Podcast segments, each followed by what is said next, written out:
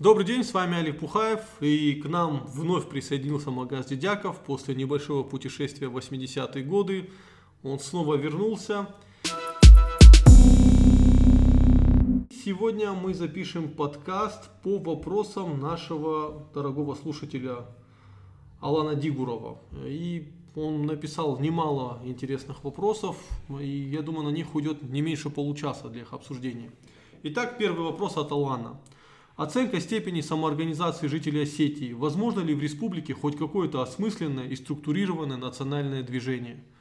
Магаз, как главный националист Республики Северная Осетия, можешь ли ответить на этот вопрос? Когда ты сделаешь какую-то движуху?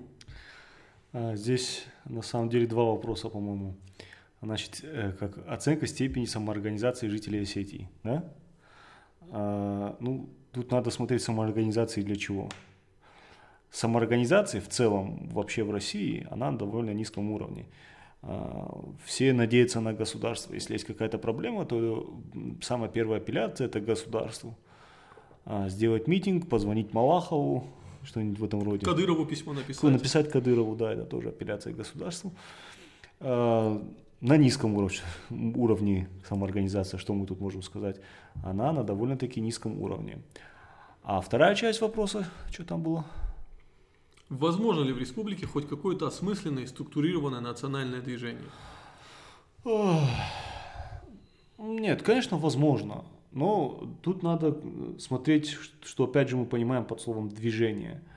Если это какая-то организация, которая имеет там свой устав, свой бюджет, то она, скорее всего, не встретит такого хорошего понимания там, у властей, у спецслужб, у нас есть э, зримый опыт э, кабардинского национального движения, которое было изнутри просто разрушено, отчасти изнутри разрушено, разрушено спецслужбами, отчасти там внутренние э, такие очень серьезные терки были, как всегда там амбиции, не амбиции, разное понимание ну, вон, каких-то сенатор вопросов. Рашуков заказал одного из лидеров э, национального движения черкесов, если не ошибаюсь.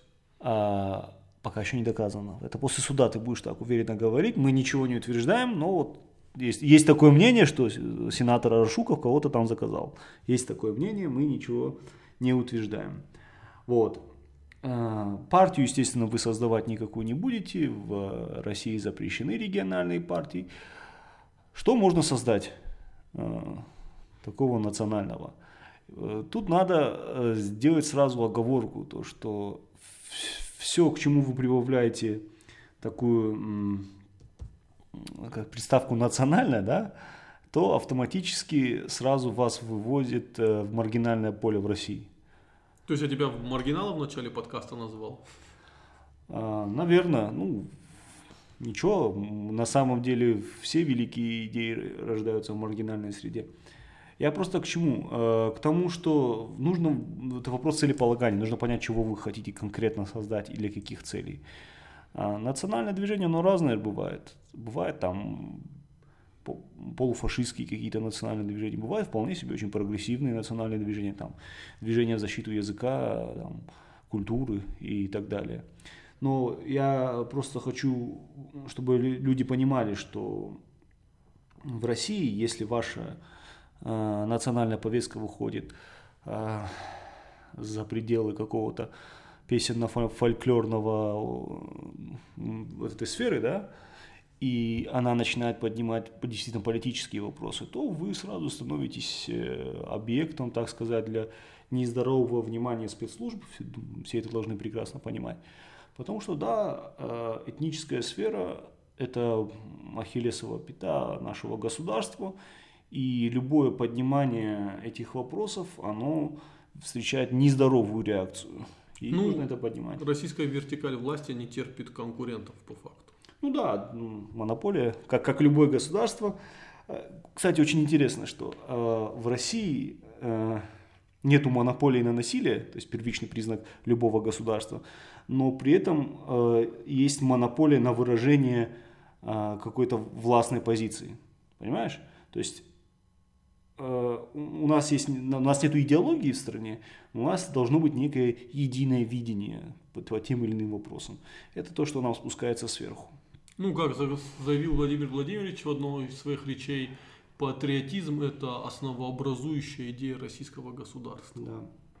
Значит, возможно ли осмысленное структурирование национального движения? Возможно. Но это очень и очень сложно, и, ну, и люди, которые хотят этим заниматься, они должны понимать все риски. Э, самый такой пример наиболее интересный, который мог бы быть применим в Осетии, это Татарстан. Но татар же тоже разгромили существенно. Да, но это именно те риски, о которых я и говорю. Их разгромили, их э, экономический базис разгромили. Но опять же у них остались э, всякие интересные международные структуры, типа, как называлось, Международный, Международный татарский конгресс, по-моему, да. назывался, да? Вот. Что, чем должно заниматься Астинское национальное движение прежде всего? Это, э, опять же, формирование международных каких-то связей там, с, с нашими диаспорами, с турецкими астинами, сирийскими астинами, с э, на Западе. Вот э, наш замечательный Руслан Кучиев, представитель гражданин Канады, насколько я помню, очень правильно, вот это был хороший такой шаг со стороны Битарова пригласить такого человека. А, нам нужно более тесно а, общаться с ними, смотреть на мир, смотреть, как там у людей. Слушай, я бы насчет хорошего шага бы сказал, согласился бы с тобой, если бы не одно но. ну Если бы Кучиев э, не продолжал нам тут э, топить за лубочный патриотизм, я не, бы был согласен. Если бы он бы не начал нам рассказывать, что видите ли у нас на Западе не такие ценности, все там плохо. Э, но я просто, я, например, за то, чтобы в осетинской политической жизни участвовали осетины не с российским гражданством. Но пусть тогда они не рассказывают нам, как там плохо. Но это лукавство. Ну давай э, я просто уточню свою позицию. Это хороший шаг был со стороны Битарова. А как, он дальше был реализован? а как он дальше реализован был, это совсем другой вопрос. Ну, ладно, там есть большое интервью на сайте Основа с Кучиевым, там, в принципе, можно все подчеркнуть. Да, да, там много вопросов к Кучиеву, на самом деле, но, в принципе, мне кажется, что это не самый плохой человек на этом месте. А, второй вопрос. До каких пор движняк э, в Осетии будет происходить вокруг личностей, а не каких-то институтов? До каких пор? А, естественно, до таких пор, пока эти самые институты более или менее сильные не появятся. А они Я... могут появиться в текущей реальности? Нет, ну в любом обществе есть какие-то институты. Мы можем просто, давай просто подумаем, какие институты у нас есть.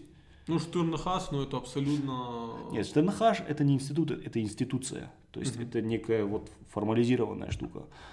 А что у нас там институт как институт есть? Вот этим мы об этом говорили. У нас есть институт, скажем, Э, солидарности борцов-вольников. Рыцари круглого ковра. Да, рыцари круглого ковра. Там же нету какого-то там совета или организации. Ну, просто то есть, нету институции, но есть институт. Я, просто, себе, я прям себе представил ложу такую, ну, только это борцовский ковер, они так все на коленях сидят. Выходит магистр ложи, ну, какой-нибудь тренер уважаемый, и начинает им задвигать, как они, как борцы захватят мир. Сегодня один из нас пойдет на UFC. А сзади такой большой портрет Дидикаева. Ну вот, а, мы на самом деле в чем а, прикол, значит, астинских институтов, они толком не изучены. Они не изучены. Мы не знаем на самом деле, какие институты у нас действуют. У нас практически социологии нет в республике. У нас есть отдельные там личности, там Зуцев и еще несколько человек. Ну, они тоже, тут опять же, вот, э, э тот же вопрос. У нас опять же есть отдельные личности даже в социологии, а институтов нет. Ну, у нас, в принципе, в каждом, мы, ну, на мой взгляд, это связано еще и с тем, что мы очень маленький народ. У нас, в принципе, в каждом направлении есть лишь несколько имен. Ну, мы не можем, э, там, 700 тысячный народ не может тебе сразу там толпу социологов, э, толпу великих экономистов. Даже для того, той, скажем, численности, которая у нас есть, слушай, ну, Астины в науке довольно хорошо представлены. Ну, опять же, да, но, опять же, представлены в, науке в Осетии или просто Астин берет, этнический Астин уезжает куда-то и там добивается успехов. По-моему, второе. Ну, это опять-таки проблема в том, что в Осетии добиться успеха довольно сложно. Ну, как и в любой провинции, поэтому и Ломоносов в свое время, ну, по легенде, пошел пешком э, до Москвы. Ну, мы-то знаем, что это легенда.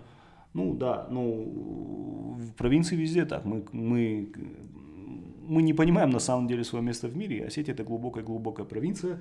Более того, это глубокая провинция даже по российским масштабам. Слушай, даже тут дело не в Осетии, тут весь Кавказ не понимает, что это просто глубокая периферия России. Ну да, мы считаем, что мы центр мироздания, но это не так. Ты знаешь, парадоксально, что и Россия представляет кавказцев как какой-то значимый, влиятельный регион. Очень много вот акцентируется внимание на Кавказ, хотя реального влияния э, э, ну и представленности в российском обществе, ну, практически нет никакого. Ну, это отвлечение внимания. Извини, вот опять же, возвращаясь к вопросу этого Рашукова. И уже неделю все вокруг обсасывают эту тему, ну, реально, там, да, ну, сенатор, это хорошо. Ну, понятно, что там было целое шоу разыграно. Ну, весь этот прикол с тем, что он там русский не знает или э, еще там какие-то вот эти моменты, это же отвлечение, это отвлекало его. Э, нас делают упор на том, что он кавказец, как бы, и вот кавказцы вроде бы как это люди, но с какими-то своими непонятными фишечками, да, с какими-то непонятными Кстати, обрати моментами. внимание, у, вот у губернатора Сахалина находили золотые ручки, часы Да, это прочее. так интересно не а было. У, не, не, а у Аршукова то пока я не увидел каких-то там драгоценностей, чего-то там найдено, ну, пока не показывали ничего, каких-то батонов золотых, там, не знаю, саб, сабли какие-то украшенные бриллиантами. Ну, я, я считаю, что для современной политической системы России кавказские коррупционеры – это очень удобный, удобный инструмент для отвлекалого, так сказать, э, населения. Я практически намекал на это в своем видосике. Я не смотрел. Вот Магаз даже меня не смотрит. Ну, что тут дальше говорить? Я посмотрю обязательно. Переходим а, к следующему вопросу. Проблемы и перспективы госстроительства в Южной Осетии. О, какой хороший вопрос. Ну, не давай, ты, ты у нас южанин, давай говори. А, ну, слушай, я, наверное, также хорошо разбираюсь в политике и государственном строительстве Южной Осетии. Э, скажем, я хуже разбираюсь, чем ты, ты более погружен в эту тему. Э, ну, тут меня смущает вопрос перспективы. Да? На данный момент э, вот все свидетельствует о том, что эти перспективы постепенно, постепенно тают. Опять-таки, я не могу сейчас сказать конкретную фактологию назвать. Нет, это ощущение с людьми, с которыми я разговариваю, которые живут э, в Южной Осетии. Э, суверенитет Южной Осетии сливается, э, элита север, тьфу, Северной Осетии, Южной Осетии. Я просто, ну, мне трудно отделить эти два да, да. региона. Да? Проблема в том, что суверенитет Южной Осетии сливается. В Южной Осетии элита не понимает, зачем им в принципе нужен суверенитет. Ты знаешь, недавно всплыла хорошая тема, когда люди возмущались, а что это в Южной Осетии бензин дешевле, чем в Северной Осетии. Угу. И вот да, даже в этой теме ни у кого не возникло мысли, в чем прикол своего суверенитета, что вы можете акцизы убирать, понимаешь? То есть, э, а если нету понимания своего суверенитета, нету понимания, зачем нужна своя армия. Это я уже перехожу к следующему вопросу Алана Дигурова. Подожди, подожди, не торопись, не торопись. Вот смотри, как звучит вопрос. Проблемы и перспективы. Проблемы мы все прекрасно знаем, там, а, это не секрет. Но когда мы говорим о перспективах, это некий разговор о будущем. А какое есть будущее у Южной Осетии? А сам концепт будущего, он вообще вне контекста юго-осетинской политики. То есть они не строят государство.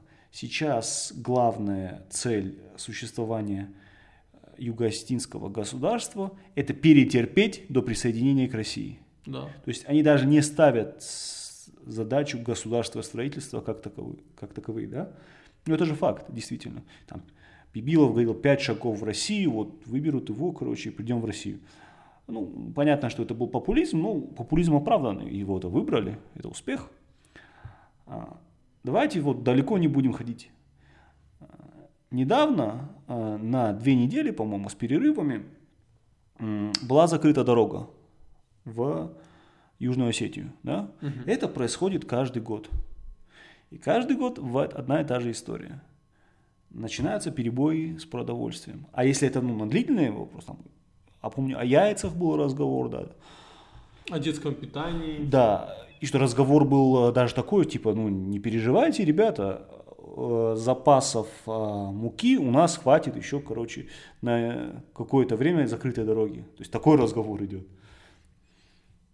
И давайте просто подумаем. Вы, мы рассуждаем о государственном строительстве. Но Южная Осетия это аграрный регион. Почему там до сих пор, да, уже прошло 30 лет, там больше 30 лет с, ну, там сколько, с 88 да, началось, значит, движение за такую автономию, потом независимость, да, угу. потом, значит, провозгласили независимость, меньше 30 лет, потом э, с перерывами у нас случается война, признает Россия, и прошло уже, ну, десятки лет прошли. Почему, ну, не решена элементарная проблема? Проблема Я... резерва ты имеешь в виду? Да, ну, проблема хотя бы ферм, блин, с этим а, производство продовольствия, там, яиц, ну, в чем проблема сделать эту ферму? Нет, я знаю, я говорил с южанами, да, там, они, они называют 101 причину. Ну, блин, ну, 30 лет, ребята, 30 лет эта проблема не решена. Я знаю, есть причины, я знаю, есть трудности. Я знаю, что пресловутая денег нет. Но это не такая, на самом деле, супер глобальная, сложная задача, чтобы ее решить э, государству, даже государству там, с 50-60 тысячами человек, чтобы не, не вариант это был решить. Ну, это, слушай, это можно решить. Арцах смог? Смог. Почему Южная Ну, Арцах, во-первых, больше, во-вторых, да, ну, опять же, у Арцаха мы знаем, что был довольно такой период, э, интересный. Мы пытались, я помню, несколько лет назад как-то изучить этот опыт э, такого даже экономического роста. Ну, их больше, да, я, я, у меня здесь нет никаких иллюзий. Но элементарные задачи, которые вполне по силам решить даже такому маленькому государству, как Южная Осетия, они не решаются. Какие перспективы у такого государства, я не знаю. Я, я, к сожалению, здесь ну, смотри, пессимист, наверное, говорю, да? Смотри, ну я с тобой согласен, но ведь проблема не в том, что в Южной Осетии живут какие-то люди, которые не умеют делать. Нет, проблема в том, что, во-первых, э, в Южной Осетии неэффективно, ну, то есть вся экономика Южной Осетии выстроена вокруг госаппарата. Госаппарат раздут, и фактически госаппарат, такое огромное содержание госаппарата, это и есть гуманитарная помощь. Да, Южной это Осетии. форма гуманитарной помощи. Из-за этого у людей нет мотивации делать что-то на земле, поскольку они понимают, что они будут работать там. Штат, если сейчас штат чиновников Южной Осетии сократить втрое, эффективность работы будет ну, вырастет в несколько раз. Это вызовет социальный кризис? Ну, это вызовет социальный кризис, э, поскольку людям ну, не будет работы, люди будут уезжать. Проблема в том, что проще уехать из Южной Осетии в Северную, чем попытаться открыть там ферму. Хотя да. Э, еще это все усугубляется тем, что в Южной Осетии введено, ввели копию налогового кодекса России со всеми там особыми территориями, как Байкал и прочее, понимаешь? Вместо того, чтобы сделать адекватное налоговое законодательство в виде ну, одного налогового закона, ввели полноценный кодекс. Там реально сейчас очень сложно вести бизнес из-за того, что нормы российские, но таких профи в налоговом праве у нас э, нету. Люди не знают, как платить налоги. Человек не понимает, это слишком сложно. А, и тут вот, вот эти две проблемы, на мой взгляд, ключевые. Хотя мы понимаем, что да, у Южной Осетии проблема с логистикой – но есть перспективы, даже элементарная дешевизна этого бензина, это уже пример того, что из этого суверенитета можно вытащить большие э, экономические плюшки, понимаешь? Но вот опять-таки раздутый госаппарат, э, бюджетная игла, на которой сидит э, Южная Осетия, да, это чревато социальным кризисом, но мы понимаем, что социальный кризис в любом случае будет. Понимаешь? Просто когда он произойдет сейчас или, или в будущем. А, если бы он произошел, например, лет 7 назад, он бы мог быть менее тяжелым и гораздо проще бы из него люди выходили. Сейчас он уже будет катастрофическим. Ну, это всегда надежда на авось и то, что наши дети разберутся с этим как-то. Так, давай подытожим. Какие перспективы? Перспективы весьма туманные. К сожалению, пока есть проблемы, которые не решаются. Если их решать и население Южной Осетии приобретет некий коллективный социальный навык по решению этих проблем, да, по самоорганизации, по, и там, по предпринимательству. Да, и у осетинского населения появится требование на создание собственного государства, да, а не да. вход в состав России. Да, ну, ну очевидно, что в ближайшее время Южная Осетия не войдет в состав России. Ну, чего, чего нам об этом думать? Это, понимаешь, когда люди, люди идут, э, когда человек, кандидат говорит, что вот от меня, то есть я приведу вас в Россию, это обман. Но ты понимаешь, э, как я забыл, кого я читал, но политику лучше всего ставить те цели, к которым ни, никогда не придешь. Будешь больше у власти. Да, да, тут я полностью согласен. Но следующие выборы покажут, как бы посмотрим. Угу. Следующий вопрос. Смысл существования осетинской армии? Можно я начну? Ну, конечно. Смотрите, э, у Южной Осетии э, был, у Южной, у нас, у нас был колоссальный, колоссальный потенциал иметь э, огромную армию свою, а, такую же примерно, которую имеет сейчас Рамзан Кадыров, свою личную армию. А у нас была бы нам своя государственная армия. К сожалению, осетинские лидеры, ну, президенты, они эту мысль не оценили, а, они, они, они даже не поняли, какой они статус приобрели. То есть, например, я уверен, что Эдуард Джабевич Кокойт сейчас бы мог быть третьим человеком после Путина, а, потом а, Лукашенко, и потом был, был бы Эдуард Джабевич. Но как бы вот не хватило потенциала и осознания того, чтобы вот к этому статусу дойти. По факту у нас могла быть огромная армия. А, мы могли бы представить ее России как, э, как по факту плюс для России, да, а поскольку это бы армия, она фактически бы ну, отражала бы ну, решала бы союзнические задачи, так сказать. Да, это вполне бы, возможно. Потом бы эта армия спокойно могла быть э, в виде частной военной корпорации. Ну, отставники. отставники, сказать. да. То есть возможностей с Южно-Остинской армией было просто море. Вот реально у Остин сейчас могла бы быть там 5-10 тысячная армия. Блин, мы бы были защищены от всех передряг, которые в ближайшее время произойдут на Кавказе. Ну, ну просто каким-то космическим образом, не знаю, может боги нас прокляли за что-то, да, но вот эта простейшая задача не была решена. И вот, на мой взгляд, это трагедия.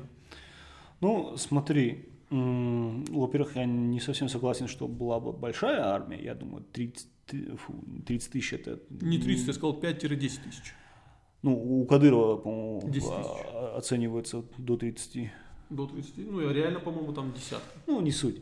Я думаю, 3 тысячи, 2 тысячи это максимум, который могла потянуть Южная Осетия. И то, мне кажется, что Южной Осетии надо досконально изучить опыт там Швейцарии, то есть опыт создания армии по принципу ополчения, да, то есть да. Э, там, со, там совсем другие принципы заложены. И тем более, что даже географически Швейцария э, напоминает Южную Осетию, потому что я помню, была история такая интересная э, при организации швейцарской армии, тем, что так как страна горная, там не было места для организации танкового полигона. Угу. То есть реально проблема огромная по европейским меркам страна, там нету танкового полигона, потому что нету места, горы. Южная Осетия это тоже в основном горная страна, но нам нужно понимать то, что даже когда мы смотрим на карту, на размеры Южной Осетии, мы должны держать в голове, что там 80, 70-80% это горы. И э, там тоже места мало, как таковой равнины. И этот опыт надо, конечно, изучать. Там есть и, в принципе, югославский опыт э, создания э, ополчений. Ну, точнее, в Югославии это все развалилось. Но мы должны понимать, что те новые армии, которые появились при распаде Югославии, они были созданы как раз-таки на базе вот этой территориальной обороны, так называемой, то есть э, ополчений э, местных. Значит, смысл существования армии. Ну, как и, любой, как и любая армия, она должна защищать народ, да, причем, э, а, как правило, те, кто теоретики существуют и которые думают о смысле существования армии, они делают такую ремарку, что армия это тот институт, который защищает не государство, а именно конкретно население, конкретно народ. Это очень важная ремарка. Надо ли защищать народ Южной Осетии? Ну, конечно, надо. У нас тут война каждые 10 лет. На протяжении ста лет нас пытаются уничтожить тотально, постоянно. Значит, мы должны иметь возможности, чтобы защищать себя. Да, это отлично, что Россия, э, там есть российская э, база, да, и она дает э, гарантии невозобновления э, войны, но как бы сам не оплошай, как это, надейся, но сам не оплошай.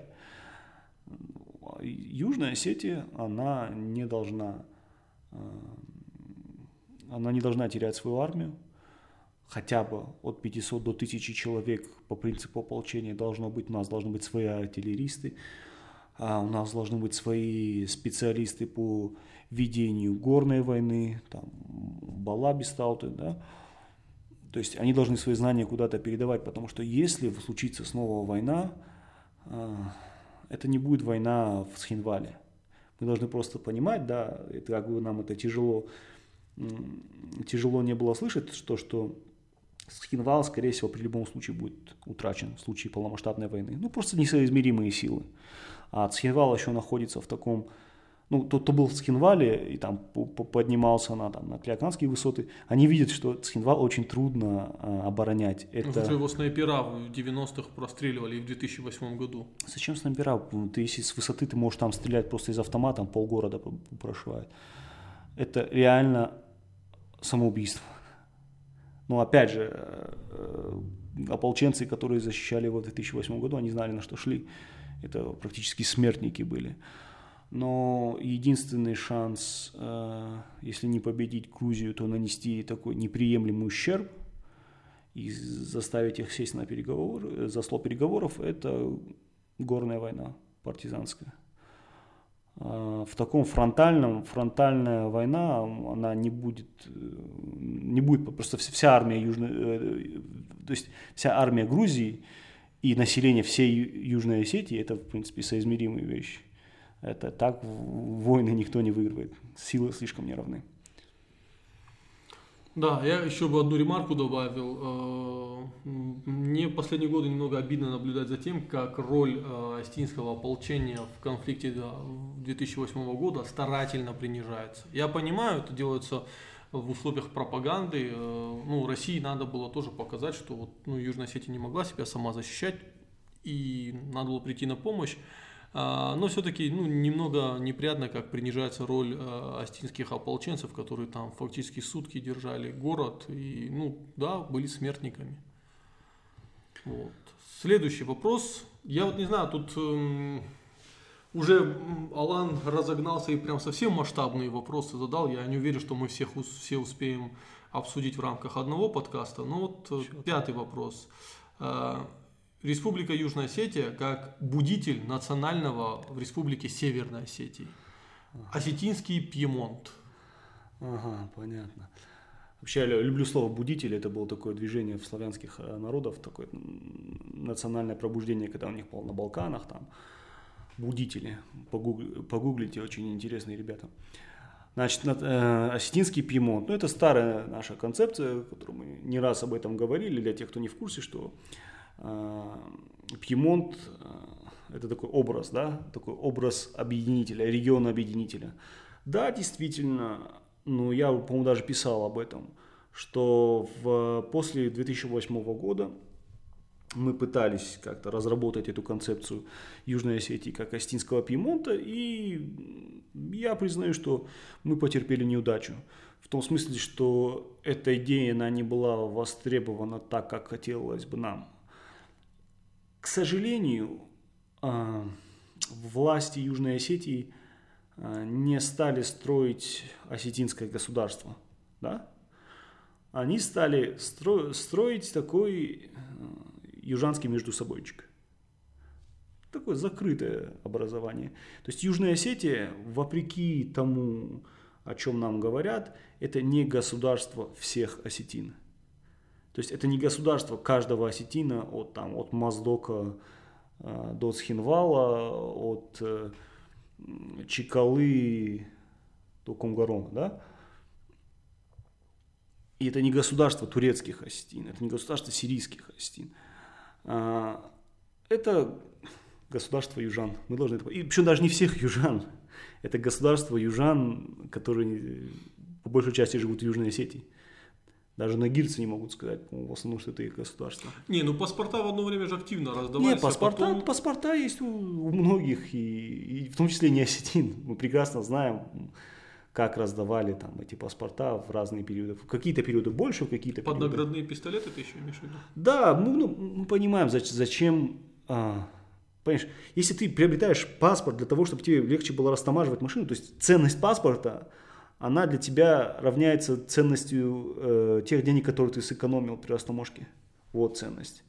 Но юго-осетинский паспорт тебе не дает никаких э, таких действительно значимых, важных вещей. Это как прикол. А что бы он мог дать? Вот, ну что на данный момент э, государство Алания могло бы дать? Вот, вот, ну вот, ты задаешь правильные вопросы. Вот с этого вопроса должно там, э, значит, заседание парламента в Южной Осетии, и он начинается должен с вопроса, ребята, вот у нас вот есть юго-осетинский паспорт, вообще немного народов в мире на самом деле, то есть народов гораздо больше, чем есть государств, да, и что это очень такая ценная, уникальная штука. Давайте подумаем, как мы можем из этого паспорта извлечь какой-то профит для наших людей. Тем, чтобы тип, который сидит где-то, не знаю, в Дурдуре, подумал бы, ага, я могу взять паспорт Южной Осетии и с этого поиметь что-то и внести свой вклад в развитие Южной Осетии. Как, как я мог бы это сделать? И вот они должны эту тему думать. Это не мы здесь в подкасте решим. Это, на, на- на это есть люди, которые получают за это деньги, извини, которых выбирают для этого. Ну слушай, э, ну на мой взгляд, э, даже вот простая имиджевая история о том, как, например, сирийским астинам взяли бы массово стали выдавать южноостинские паспорта. О, это вообще тема. Я помню эти разговоры, что, значит, давайте, э, типа, да, да, сирийские стены, надо их возвращать, но. И когда включалось вот это но, все то, что было сказано до этого, не имело никакого смысла. Но давайте подумаем, а насколько они вообще стены, да? По-моему, они больше арабы, чем астины. А Разве южане так говорили? Это на севере слышал. ну, я не знаю, там, я-то помню эти разговоры, там, ну, там же не написано, южанин, северян, неважно, я думаю, и среди южан, и среди северян эти разговоры велись дов- довольно-таки активно. А, блин, подожди-ка, а вот там вот у них какие-то там кабардинские, чеченские фамилии, они стены вообще? Ну да, они там перемешивались, понятное дело. Ну хорошо, ну какие-то не совсем, значит, те стены, какие-то разбавленные, непонятные. Разбавленные стены с какой- какой-то арабской ментальностью. А, они и по-осетински не говорят. Ну, ну, нафига они нам нужны? А может, среди них вообще какие-то там террористы хотят, хотят к нам попасть и тут устроить у нас тут Майдан какой-нибудь, а? А? Ну смотри, Я э, помню эти разговоры. а, некоторым сирийским э, астинам потом были даны паспорта, но это, насколько я понимаю, эти паспорта скорее имели такой исключительный характер. И в них даже прописка не стоит, поэтому они не совсем действительны. Подожди, я помню турецким астинам давали, Там, а вот э, сирийским не помню. Этому забыл Хашиму, Албе- Хашиму Албегову. Так Хашим-то турецкий, по-моему, Нет, он сирийский. Да? Да, он сирийский. Его же обвиняли, что он, что он ваххабит, ты не помнишь? Подожди, я помню, он в Турции был. Так он бежал из Сирии в Турцию. Ага, вот оно. Его же обвиняли в том, что он ваххабит, это Ансар как-то. её- Ко, ко, ко, Кочнева. Да, она же сказала, что он ваххабит.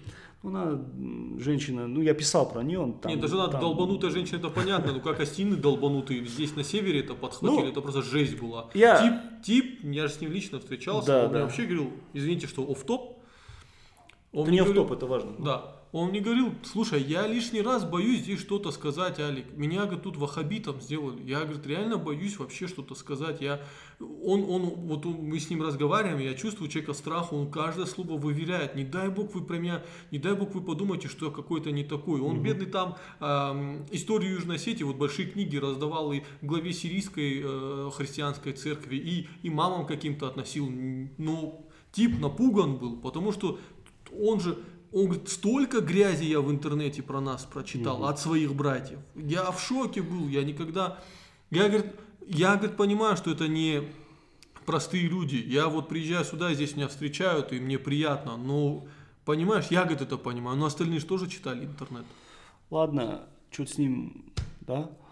Э, С Северной Осетией. Тут неоодинцовщина, тут все понятно. Тут вообще никаких вопросов нет. Но Южная Осетия, да, не проявила никакой заинтересованности в этих людях. И там тоже были такие В разговоры. принципе, да. осетинское общество не проявило Да. заинтересованности в Нет, этих людях. нет, я тебе почему делаю акцент именно на Южной Осетии, потому что, а, это все же независимое государство и может... э, Вот для этого и нужен суверенитет. Да, да. Но теперь смотри, что происходит. Оно не проявило никакой заинтересованности, вообще сказали, это какие-то непонятные арабы, зачем они нам нужны. Да?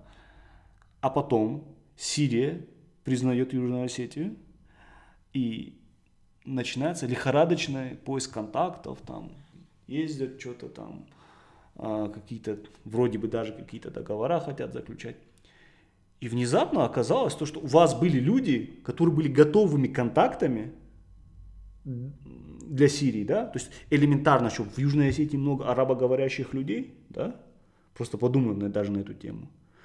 Вот вам были, были контакты. Если бы там был, были люди в Южной Осетии, Посольство можно открывать, работать можно. ну да, просто элементарно, да. То есть они были не нужны, но потом вдруг ситуация поменялась, и оказалось, что они были очень нужны. Никто даже не подумал, не сказал, ага, ребята, мы сделали ошибку.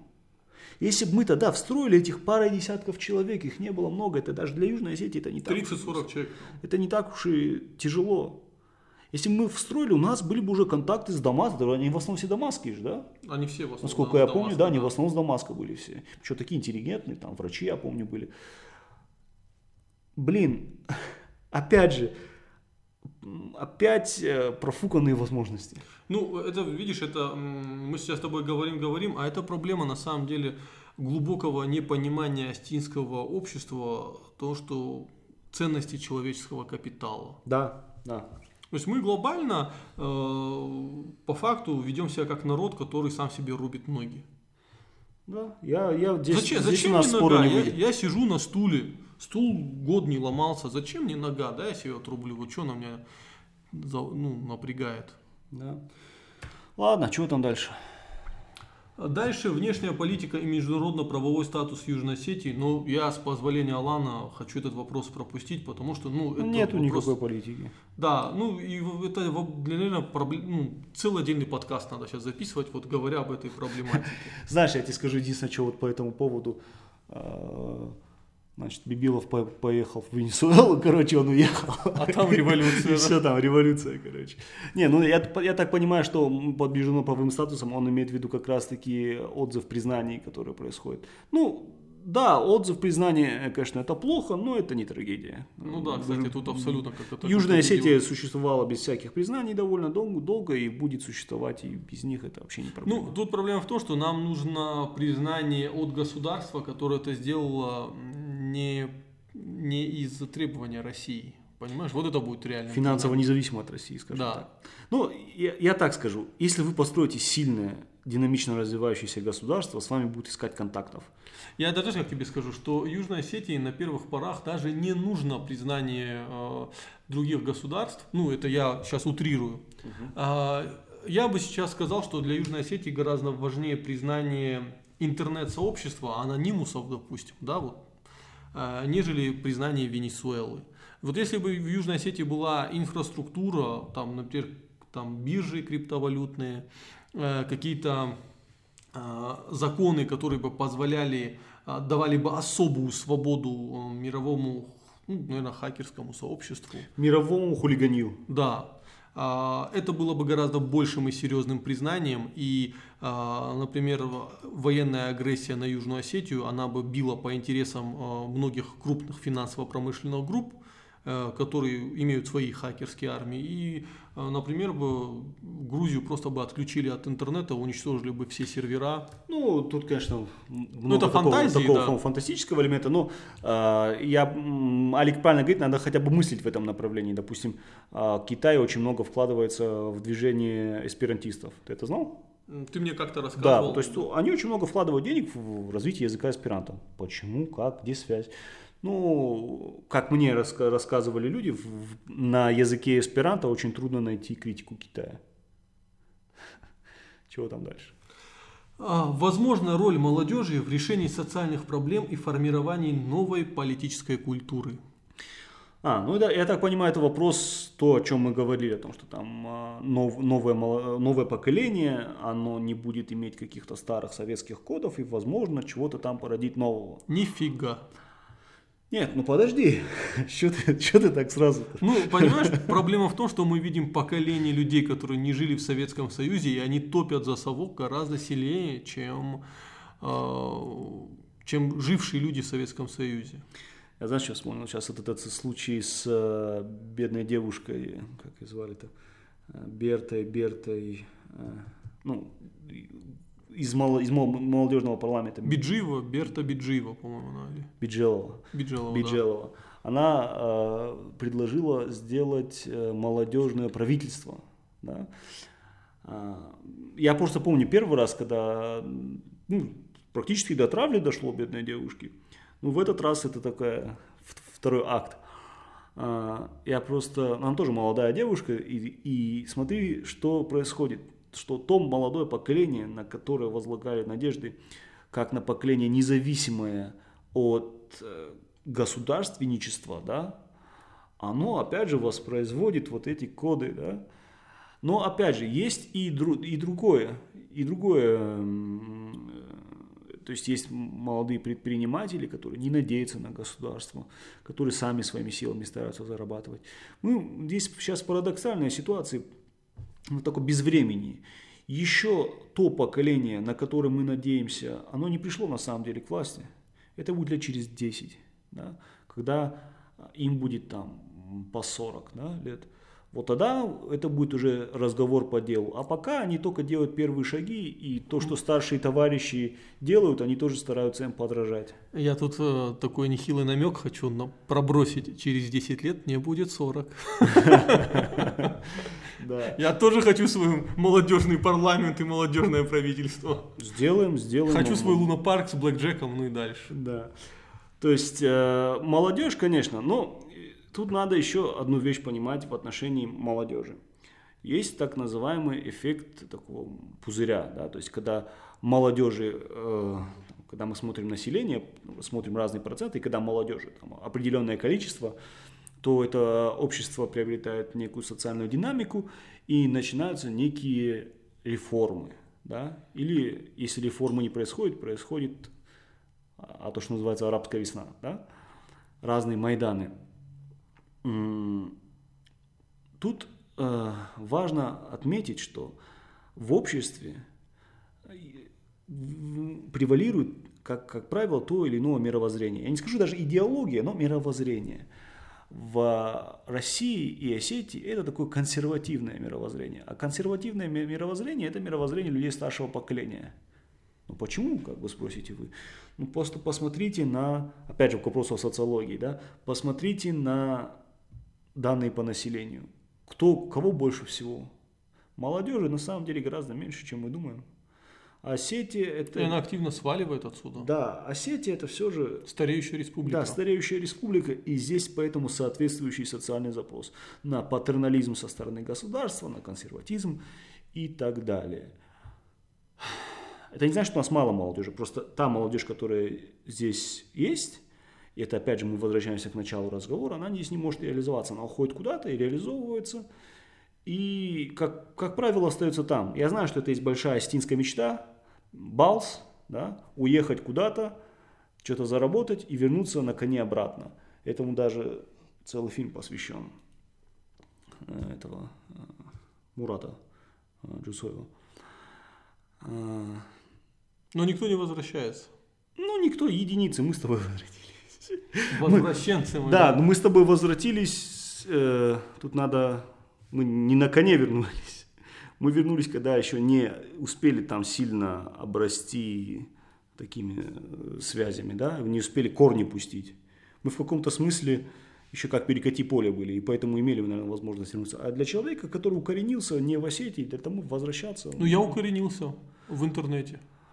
Интернет это там корни не имеют. Моя святая земля, мой Сион. не надо мне тут. Нет, смотри, интернет он не ты Тебе какая разница, ты физически находишься, ну, да, интернет есть. Свалю ты, из Осетии и все куда-нибудь подальше. Ты, ты то же самое мог, то, что ты сделаешь, делаешь здесь, сейчас, ты мог бы сделать там, сидя где-то, попивая коктейль на Гоа. Да, но мне там не в кайф. Ну, это другой вопрос, это же вопрос твоего индивидуального выбора, а не у всех есть такой уровень сознания. для того, чтобы понимать, что их физическое присутствие в сети, оно тоже важно. У нас есть некая обманка, вот мы в век соцсетей, мы немного обманываем себя, когда думаем, что сама возможность переписываться с другим концом земли, она может полностью заменить физическое присутствие на Она этом самом успокаивает конце. людей. Она Люди успокаивает, начинают, она обманывает. люди, э, если бы без переписки, люди бы сидели и они бы видели, как э, потихоньку деформируются их семьи, ассими- происходит процесс ассимиляции, э, и они теряют корни. Но они заходят в чатик в WhatsApp или в Телеграме и начинают переписываться, они погружаются в астинский контекст, и им кажется, как бы, что они проблему решили. Но проблема в том, что дети их в этом WhatsApp переписываться не будут с ребятами из Осетии. Да, или переписываться о друг- о других вещах. Э, Это очень важно, физическое присутствие. На самом деле, раньше я сам был среди тех, кто слишком переоценивал э, роль интернета для сохранения социальных связей. Теперь же я вижу, что физическое присутствие в Осетии, оно, оно очень важно. Для того, чтобы решать проблемы, нужно их я извиняюсь, пощупать, да, увидеть непосредственно, вникнуть в контекст. Вот твой проект, да, вот по урбанистике. Технически мы могли бы, да, делать это из, оттуда, с Москвы. Но непосредственно, когда ты здесь находишься, это совсем другой уровень понимания проблемы. Ну, тут вообще, когда находишься в Осетии, ты даже по-другому воспринимаешь э, все события, которые происходят на Кавказе. В принципе. Да, да. Ты Россию из Москвы видно по-другому, чем Россию из Кавказа. Да, абсолютно я с тобой согласен. Поэтому, что касается роли молодежи. Она, конечно, ну, молодежь это те, кто, те, кто будут ста- старшим поколением, стариками в будущем, да, то есть мы сразу должны смотреть, как, какие мы закладываем в эту, в эту часть населения коды, да, смыслы. А, Поэтому очень важна там какая-то работа, которая проводится там, тобой, мной, другими людьми, да. А, Мы очень надеемся все-таки на а, молодое поколение, на наше поколение. Во-первых, потому что оно наше, мы с тобой его понимаем, его нужды. Так, у меня есть там младший брат, я уже не понимаю, что он хочет. Потому что, несмотря на то, что разница у нас не супер колоссальная, мы, но он уже говорит другим языком, у них уже другие вещи в голове. На наше поколение есть определенные надежды. А, Пока они, к сожалению, не реализовываются, но определенные позитивные тенденции я наблюдаю. Ты, я не знаю, как человек, который больше общается с, так сказать, с людьми, в отличие от такого э, Социофата. со- со- со- соц- ну, социофоба, как я, да, ты, может, что-то добавишь по- на эту тему?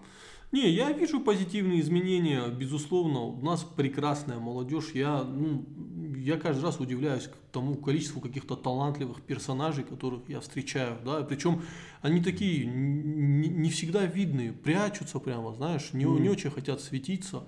И это бывают какие-то реально очень глубокие, уникальные персонажи. Ну, а, я думаю, Астинский телеграм в полной мере свидетельствует об этом. Да, да. Но этого мало. Этого мало. Это опять же к вопросу об институтах. То есть есть какие-то уникумы, есть какие-то таланты. Но они не оформлены. Да, но пока они системно с друг другом не взаимодействуют и не создают какой-то там продукт, да. Пока это первые шаги, они так осторожно нащупывают чего-то, чего-то.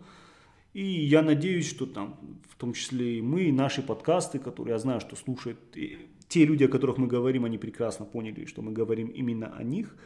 И мы надеемся, что какая-то площадка будет создана, где они будут взаимодействовать, создавать какие-то новые продукты и вообще делать жизнь э, народа Осетии все лучше и лучше. Дай бог. И последний на сегодня вопрос. э, Мне его в YouTube задали. Пользователь с ником KKKK задал такой вопрос. А, нет, Как даже два вопроса. Кукукс-клан, что ли? Да. Как решить проблему с пригородным районом? Соседи никогда не оставят этот вопрос в покое, а ведь для, до выселения ингушей сталинскими упырями мы были братскими народами. Хотелось бы жить в мире. А, В мире бы жить хотелось. Я думаю, совсем отморозков мало, которые хотят войны. Значит, э, насчет братских народов, ну, ребят, давайте не будем заниматься ерундой. А, Братских народов не существует. Есть интересы. Если интересы совпадают, то мы дружим. Если интересы не совпадают, мы враждуем. Братские народы – это народы одного происхождения. но даже народы одного происхождения, что мы прекрасно видим на Балканах, что мы видим сейчас на Украине, могут э, друг другу грызть глотку, по-моему, даже с большим остервенением, чем э, небратские так называемые народы. С ингушами у нас и до выселения их Сталиным были конфликты, там в гражданскую войну, почитайте, там Киров приезжал мирить Остин ингушей. То есть... Этого брат на брата Ахмеда Цаликова. Да, Ахмед Цаликов об этом писал. То есть, ну, не надо обманывать самих себя. Просто если мы будем обманывать самих себя, мы, ну, мы не решим эту проблему, если будем жить во лжи. Да. Ну, смотри, а, у нас с кабардинцами не менее сложная история. Кабардинцы до определенного, если смотреть там на астинский фольклор, то кабардинцы до определенного периода это воспринимают как такое абсолютно зло. Да. Но при этом сейчас кабардинцами, ну, абсолютно... Ну, потому что проблем, проблем, проблемы похожие, те же, то есть э, э, это тоже там урбанизированный, стихийно так урбанизирующийся народ, там со своими э, с утерей языка происходящей, да, Астины и э, кабардинцы имеют общность проблем какую-то. Они не совсем те, те же самые проблемы, которые есть там в Восточном Кавказе, да, Поэтому Осетия в этом смысле э, часть Западного Кавказа. А, да, сейчас мы просто особо ничего не делим, как бы. Не, есть, конечно, и среди остин активисты, которые говорят, там, нужно присоединить ОЗРЕК, и среди кабардинцев есть активисты, которые там говорят, давайте присоединим нас. Но они абсолютно в меньшинстве. Ну, это, да, это абсолютно маргинально, потому что мы прекрасно понимаем то, что есть проблемы гораздо более важные, и... Ну смотри, э, с кабардинцами у нас еще есть один момент общий. Вот э, беря, ну вот рассматривая турецких осетин, да, да, там, там сразу, вообще... то есть и разговаривая с турецким осетином, для него нету проблемы в идентификации себя черкесом и осетином. Он, он, ну то есть вот даже мой брат по факту Эмре Пухаев, э, Эмре Шемшек, да, он же сказал, то есть, во-первых, осетины там настолько перемешались, да, что у него, у него вот его мать Албегова, да, там все, вот не на ком жениться, бабушка у него чеченка, там какой-то прадед у него черкес, то есть и у него ну вообще не возникает каких-то вопросов в этом плане, кем себя считать. Он, как он мне рассказывал, да, ну я осетин, я в осетинской диаспоре, но я могу прийти в черкесскую диаспору и вообще никаких проблем не будет. И вот этот уже момент, он как бы уже ты по-другому воспринимаешь адыгов из-за этого вопроса. Я вообще бы один подкаст как-нибудь нам посвятил вопросам кавказского, горского э, солидаризма, да, потому что это такая история, на самом деле, которая не одна сотня лет, и в начале а, прошлого века она идейно развивалась, там были свои идеологи этого, были какие-то даже проекты горского государства. Можем на эту тему как-то пообщаться? Я тебя перебью. Да. Тут у меня в, в YouTube есть подписчик, как я понимаю, из Ингушетии, и он задает вопрос вот как раз по этой теме. Единение народов Кавказа с единым центром на равных правах, справедливом правлении, возможно ли? Вот э, ну, у него ник Нафигула Мозес. Э, мы, наверное, отдельный подкаст твоему вопросу посвятим, э, потому что ну, это уже очень обширная и интересная тема. Хорошо, давай вот э, горский солидаризм, этот вопрос мы как-нибудь выпишем и потом пообщаемся. Да. Значит, что касается, как решить проблему пригородного района. Угу. С осетинской стороны нет никакой проблемы. Ингуши живут там, у нас тут свобода передвижения. Если... Послушай, ингушей сейчас больше, чем до 90, событий 90-го года. Да, да. Сейчас им поселок большой еще один выстраивают. Да. Просто нужно понимать э, какую, какую-то такую вещь, что нет никаких проблем в том, что ингуш живет в Осетии. Ради бога, если он соблюдает законы, если он никому не мешает, пусть живет. В чем проблема? Но если, извини, тип приходит там, в поселок Н и говорит, ребята, завтра у вас будет проблема, завтра мы вас все отберем, сожжем, и еще всякие нехорошие вещи с вами сделаем, а вы еще нам должны платить и кается, то это неправильная ситуация. Ну а. или еще другая ситуация, когда человек взорвал 16 э, людей Астин, Астин да, да. и был выпущен через 15 лет. Э, сейчас, где? В Карца там? В Карца живет, да, да, в Осетии. То есть, ну... По год за осети... меньше, чем год за каждого осетина. Та, так, э, так это не работает, так это не будет действовать, потому что рано или поздно ситуация взорвется. Пока давят, конечно, сверху власти, но когда мы имеем дело с ингушским обществом, мы должны понимать, что это общество, которое не покаялось за 92 год. Наоборот, они считают, что мы должны каяться. Ну вот в этом и проблема, Да. что они считают, что мы должны каяться, мы должны, что они должны Да, каяться. то есть, но мы должны понимать, это, они не прошли вот этот, что называется, вот эта денацификация, да, называлась э, в- у, у немцев, да. Так они считают, что мы должны пройти денацификацию. Слушай, Как послушай, та- у них есть тип, который на полном серьезе, у него есть книжка, где он, э, это не просто тип какой-то рандомный, да, какой-то дурачок, нет, это этот Абадиев Идрис, да, нет, это в смысле уважаемый человек, возглавляет общественную организацию, главный оппозиционер там. а, Ты про Идриса сейчас. Да, да, глав, главный оппозиционер, там, Михел возглавлял, сейчас тоже что-то там возглавляет, не особо слежу. Это не, это, не какой-то тип с улицы, это важная часть, а, так сказать, я бы сказал, номенклатуры, но э, в условиях Ингушетии тут трудно понять, где начинаются кланы, где номенклатура. Это просто вот человек, который имеет определенный авторитет. И весьма большой и который доказывает, что там, почему там про динозавров говорил, какую-то ерунду, короче, ну суть в том, что его- у него есть своя собственная, полноценная, разработанная концепция ингушского превосходства над всеми остальными. И есть, э, там, мы разбирали на Зелахаре, да, э- эту книжку. Это, э, опять же, это не маргинальная личность. Таких, так- таких книжек на Кавказе пишет, и среди остин таких дураков есть. Но представь, что такую книжку бы написал, ну, скажем, что у нас аналог Мехела, а, там, Штернахаш, да? Да. только у них он оппозиционный, а у нас нет, да? Ну, представь, Кучиев бы написал книжку, короче, где он доказывает, ну да, вот мы выше всех, короче, все Мы остальные. высшая раса. Да, вот, ну ты же идиотизм, ты же можешь такое представить? Я себе такое представить не могу. А там это, а там это К есть. нему бы ЦПЕ пришел. Да, кстати. А там это есть, да? И мы должны это понимать, что общество сейчас ингушское, оно находится на определенной стадии развития, да? Кстати, смотри, э, такой интересный момент. Да.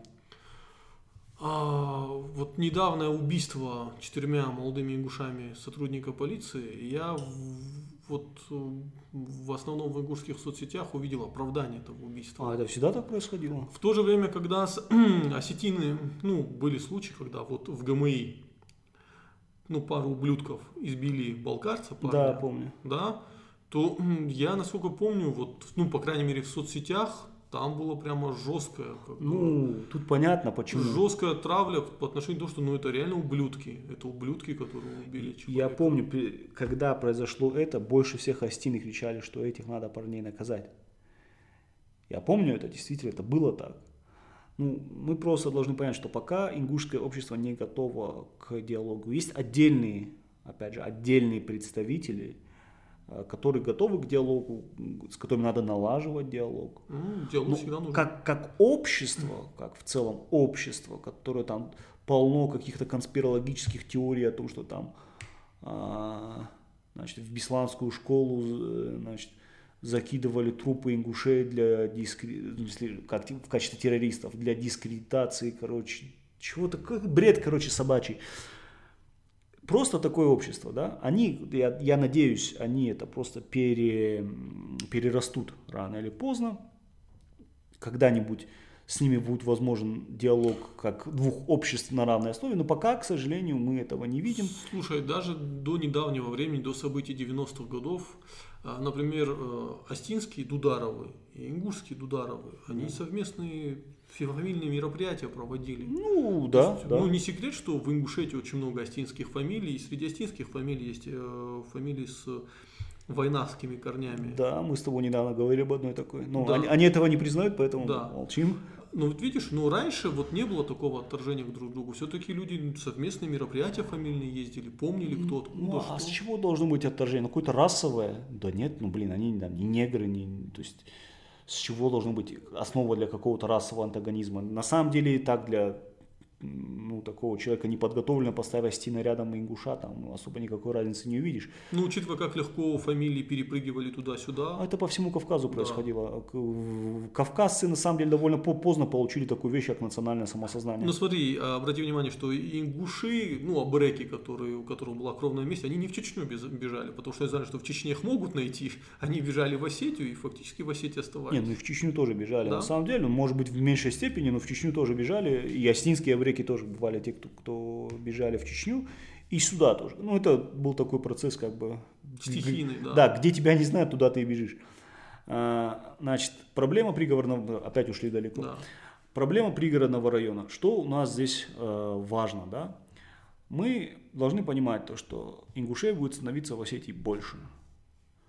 Потому что куда им еще идти на самом деле? Ну, если вы были в Ингушетии, я бывал в Ингушетии, это ну, большое село. При всем уважении к э, Ингушетии, я сам практически из такого же места, я из Беслана, да, но... Кандышево, Долаково, да, Беслан там. Ну да, это, это вот такая вот, когда ты едешь по Ингушетии, она ощущается как такая длинная цепочка одноэтажных домов, максимум Хутора, хутора да. разбросаны. Они даже не разбросаны, потому что ты не понимаешь, где заканчивается одно село, начинается другое, она просто сплошным потоком идет. Владикавказ – это центр притяжения для там, всего Центрального Кавказа ингушей будет становиться больше. Это будет провоцировать конфликты. Это факт. Ну, как недавно, когда ребята из Ингушетии решили в караоке-бар зайти и... Не, ну, что-то даже не знаю, что там было. Ну, ребята зашли в караоке-бар ночной, и произошла бытовая драка. В итоге парней ингушей порезали, угу. они попали в больницу. И теперь вопрос, это межнациональный конфликт? Их резали потому, что А, подожди, подожди, они куда-то ехали, типа... Ну, они ехали, в... слушай, у них нашли и, да, да, помню, там... и наркотики в крови, и они, ну, мы знаем, куда и зачем они ехали. Ну, это обычная история, проехал за запчастями, короче, да. 58-я армия, ну, понятно. А, я, я, я вспомнил. Ну вот вопрос, это был межнациональный конфликт или были бы там остины, их бы также ножами вырезали? Учитывая, Нет. как у нас в ночных клубах убивают. Да, да, люди, ну, люди, учитывая, что люди в ночных клубах умирают периодически вне зависимости от национальности, я склонен полагать, что это все же бытовой конфликт. Ну а здесь опять же все всегда перевернуть можно, и, по-моему, ингуши именно это и сделали как и в случае с э, этими самыми в аэропорту, который был. Да, когда, причем там еще исламский фактор пытались притянуть, а парень оказался там мусульманин. Ну, который побил этих ингушей, да, да я помню. Причем такой э, довольно верующий. Ну да, ортодоксальный мусульманин. Да, то есть, ну, опять же, мы должны все эти факторы понимать, и на Кавказе не уважают слабаков. Астины, если будут выступать в роли слабаков и будут там, пускать э, делать на территории своей республики то, что делают, позволяют себе делать некоторые персонажи, их никто не будет уважать. Э, такая агрессивная реакция ингушей на то, что чеченцы у них отжали землю, э, они же отжали даже кусок земли, где никто не живет. Просто мы должны понимать этот момент. И даже дело не только в том, что в самом факте такого захвата, а просто ингуши на, на стихийном каком-то таком э, подсознательном уровне они прекрасно понимают то, что ну, если у них отжали, значит у них отжимать можно.